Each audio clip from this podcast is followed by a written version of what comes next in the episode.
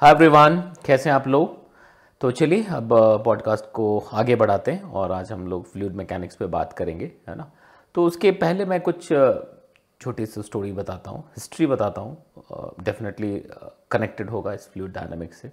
Connected क्या मतलब इसी पे बेस्ड है फ्लूड डायनामिक्स की बात करें तो है ना? स्टैटिक्स ऑलरेडी हम लोग कर चुके हैं, जिसमें आर्कमेडिस साहब के बारे में हमने बात की थोड़ी बहुत, है ना? बहुत पहले की बात है, क्योंकि एग्जैक्टली exactly मेरे को ईयर का ख्याल नहीं है तो मैं बहुत पहले की बात करूँगा, जब बर्नौली साहब का टाइम था, है ना? और सबसे पहले उन्होंने ये कॉन्सेप्ट रखा सामने कि भाई ठीक है speed of the flow and pressure उन सब का कहीं ना कहीं से रिलेशन है। स्पीड बढ़ा के प्रेशर कम कर सकते हैं स्पीड कम करके प्रेशर बढ़ सकता है। फिर यूलर साहब ने भी उसको मिल करके और प्रेजेंट फॉर्म में जो आपको दिखता है बर्नौलीज इक्वेशन वो उसमें उनका भी बड़ा योगदान है। लेकिन बात इतनी सी है, अब बस ये जान लो कि ब्लड प्रेशर ऐसा सुनते हैं ब्लड प्रेशर बिल्कुल आप जानते होंगे, बहुत अच्छे से अवेयर हैं कि ब्लड प्रेशर होता क्या है। लेकिन उस टाइम पे आपको जानकर बड़ी हैरानी होगी कि किसी भी इंसान के, इंसान की बात कर रहा हूँ, जो ब्लड प्रेशर मापा जाता था, वो कैसे? सोचो। एक ऐसा इंस्ट्रूमेंट जो पॉइंटेड इंस्ट्रूमेंट होता था, उसको सीधे सीधे वेन के अंदर डाला जाता था और वहाँ से ब्लड बाहर आता था और वो जो हाइट गेन करता था, उस हाइट से कैलकुलेट करते थे कि भी ब्लड प्रेशर क्या है। और ये प्रोसेस अराउंड 170 साल तक चलता रहा, जब तक कि नया मेथड नहीं आ गया। ठीक है? कौन लेके आया वो हमने देखा था लेकिन अभी इस पर मैं उस पर बात नहीं कर रहा हूँ। तो वहाँ से आप देखोगे कि ये फ्लूड डायनामिक्स और बर्नॉलिज इक्वेशन का इम्पोर्टेंस था और अभी भी बहुत सारी चीज़ें, अगर आप एरोप्लेन की बात करें और तो बहुत सारे पॉइंट्स मिलेंगे जो माइनस बर्नॉलिज इक्वेशन एग्जिस्ट ही नहीं कर पाएगा। ठीक है? तो ये जो चैप्टर है हाँ एक चीज़ मैं इसमें थोड़ा ऐड कर देना चाहता हूँ, एक क्रियोसिटी भी डेवलप करना चाहता हूँ आपके अंदर कि भाई जो ह्यूमन फिज़िक्स है ना एग्जैक्ट वर्ड मैं नहीं बोल रहा हूँ ह्यूमन फिजिक्स मतलब अगर बॉडी के स्ट्रक्चर और मैकेनिज्म की बात करें, और वहाँ जो फिजिक्स लगती है माइंड ब्लोइंग है बॉस सीरियसली माइंड ब्लोइंग आप देखोगे कि मेन जो ब्लड वेजल्स है, वो हायर क्रॉस सेक्शनल एरिया बाद में जब छोटा एरिया क्रॉस सेक्शन होता है, तब भी स्पीड कम होती है, क्यों होती है? But equation of continuity valid है है ना? वो सारे पॉइंट्स की भाई एरिया ऑफ़ द वेसल जो डायमीटर है, वो चेंज हो सकता है। अकॉर्डिंग टू रिक्वायरमेंट है ना? जिससे कि किसी एक पर्टिकुलर डेस्टिनेशन पे किस प्रेशर पे कितनी वेलोसिटी से लिक्विड पहुँचना मतलब ब्लड पहुँचना है, उसको कंट्रोल किया जाता है बॉडी के अंदर। उसमें पीएच का रोल है, उसमें पीएच के पीएच बदल के ऑक्सीजन कंटेंट बदल के हम विस्कोसिटी बदल सकते हैं, है ना? वो सारी तो बहुत इंटरेस्टिंग एंड अमेजिंग वो एक चीज़ है, जिसमें मैं पूरी कोशिश कर रहा हूँ कि उस पर एक सीरीज़ बनाई जाए जो बहुत सही हो जाएगा। वैसे बहुत सारे ऑलरेडी चीज़ें चली हुई हैं, है ना? लेकिन यस वो एक पार्ट है और वो ज़रूर, जब भी आता है, अब देखिएगा ज़रूर, ठीक है? तो अब बात करते हैं फ्लूड डायनामिक्स की, जो जेई के लिए है।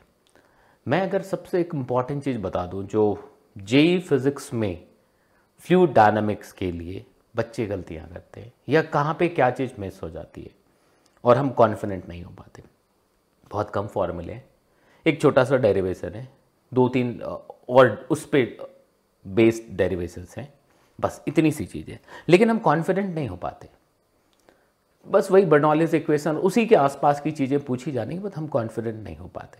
पुराने क्वेश्चंस क्योंकि उसका सॉल्यूशन अवेलेबल है, इसलिए आप उसको देखते हो, और जब सॉल्यूशन देखते हो तो बड़ा आसान लगता है, और अब उसके बाद इक्वेशन लिख के फाइनल आंसर तक पहुँचते हो। लेकिन जब भी एक नया सवाल, नए स्ट्रक्चर के साथ आता है तो हमारी आँखें बंद हो जाती हैं। दिमाग ब्लैंक हो जाता है, हाथ नहीं चलता है। वो कॉन्फिडेंस नहीं आता जो मैकेनिक्स में रहता है कि हम ये इनिशियल एनर्जी यहाँ पे लिखेंगे फाइनल एनर्जी उधर लिखेंगे, काम हो जाएगा। वो कॉन्फिडेंस नहीं आता, ये मैं सच बात बोल रहा हूँ। ये आप सभी इसको एग्री करेंगे।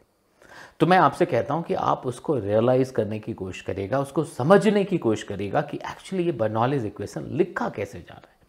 स्ट्रीम लाइन से शुरू करके जब आप लिखते हो, ये पॉइंट है first point and second point इन दोनों के बीच में हमने kinetic energy per unit volume plus pressure energy per unit volume plus potential energy per unit volume को कांस्टेंट करा है। तो बर्नॉलेज इक्वेशन को जब डेराइव किया जाता है, उसको बहुत तरीके से ऑब्ज़र्व करिएगा। दो तीन और वेरिएंट सोचिएगा कि इसको अगर ऐसा कर लेते तो क्या होता, उसको वैसा कर लेते तो क्या होता। और जैसे ही आप इसमें थोड़ा भी कॉन्फिडेंस गेन करते हैं, आप साइफन का एग्ज़ाम्पल ज़रूर उठाइएगा। वो बहुत आपको, एक तो पहले पूरा स्ट्रक्चर विद द रिज़ल्ट आपको बहुत फैसिनेट करेगा कि यार ऐसा हो सकता है क्या? ऊपर जा करके नीचे निकाल सकते हैं पानी क्या? क्या ये violation of law of conservation of energy नहीं है क्या? ऐसी बातें ख्याल आएगी।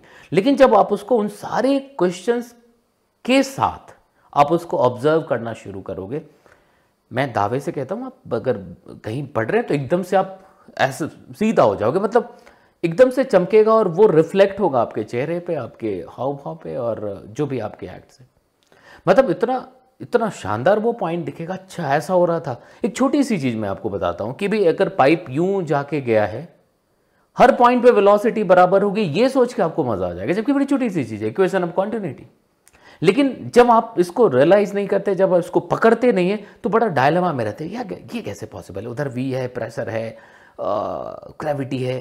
भाई, वही तो खेल है। तो जो फंडामेंटल्स आपने पकड़ लिया, उस पर आपको स्टिक करना पड़ेगा, उसको पत्थर की लकीर समझनी पड़ेगी, ये नहीं बदल सकता। चाहे आपका इंट्यूशन कितना भी धोखा देने की कोशिश करे आपको, वो करेगा, वो बार बार छल करने की कोशिश करेगा कि ऐसा नहीं, लेकिन आप स्टिक करिए उस फंडामेंटल्स के साथ कि अगर equation of continuity streamline flow के लिए है तो है। ए वन वी वन मिल करके कांस्टेंट रहेगा तो रहेगा। तो अगर साइफर में देखेंगे पाइप ऐसा जाके आए तो अगर इस एंड पे वी वेलोसिटी है तो ईच एंड एवरी पॉइंट पे वी वी वी वी होगा। मैग्नीट्यूड की मैं बात कर रहा वहीं से तुम्हें मज़ा आ जाएगा कि यार टॉप पे जो प्रेशर है, जो टॉप पे प्रेशर है, वो अलग होगा। जो नीचे प्रेशर था, उससे कम हो जाएगा। ठीक है? तो बहुत मज़ेदार चीज़ आएगी, और आप देखोगे कि जैसे पाइप का क्रॉस सेक्शन अंदर वी है जस्ट बाहर ज़ीरो वेलोसिटी तभी तो वो डिफरेंस एक प्रेशर डिफरेंस है जो उसको धक्का देगा। तो हर टाइम पे आप मैकेनिक्स के तरीके से भी सोचने की कोशिश करेगा कि कोई एक चीज़ अगर सामने वाला वेलोसिटी बदल रहा है तो without force it is not possible तो वो फोर्स किधर से आएगा, ये भी आपको सोचना पड़ेगा। ठीक है? तो साइफन वाले एग्ज़ाम्पल को बहुत ढंग से, शिद्दत से करने की कोशिश करेगा खुद लिखने की कोशिश करेगा उसके बाद उसके डिफरेंट डिफरेंट वेरिएंट्स बनाने की कोशिश करेगी उसको टेढ़ा कर दिया, किसी एंगल पे ले गए, फिर सोचिएगा।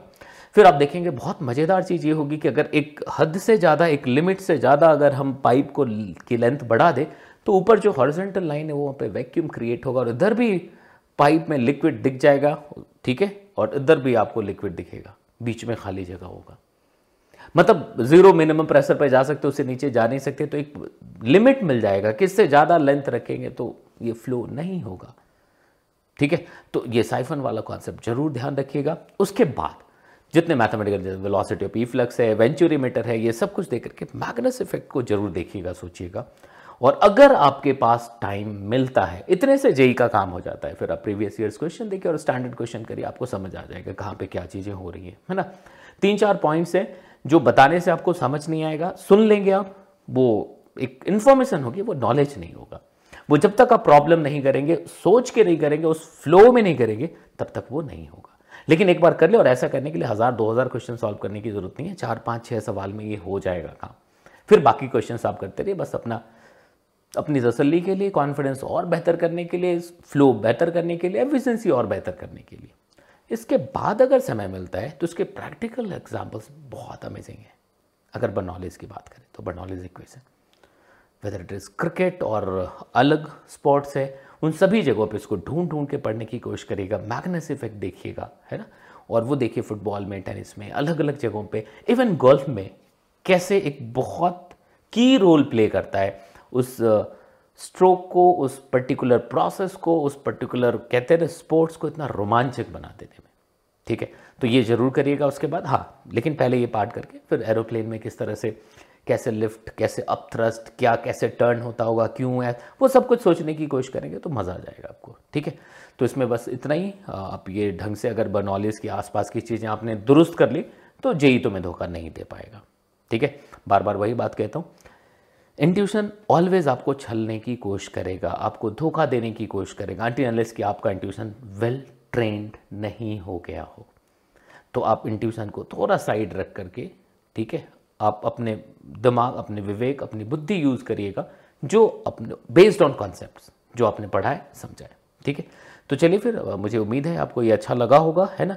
और ये समय बहुत मुश्किल है, सभी के लिए मुश्किल है तो ज़रूर इसका ख्याल रखिए, अपना ख्याल रखिए, अपनों का ख्याल रखिए, और आप जिस फ़ेज़ में हैं, आप कुछ रोक भी नहीं सकते, आपको पढ़ना ही है, ठीक है?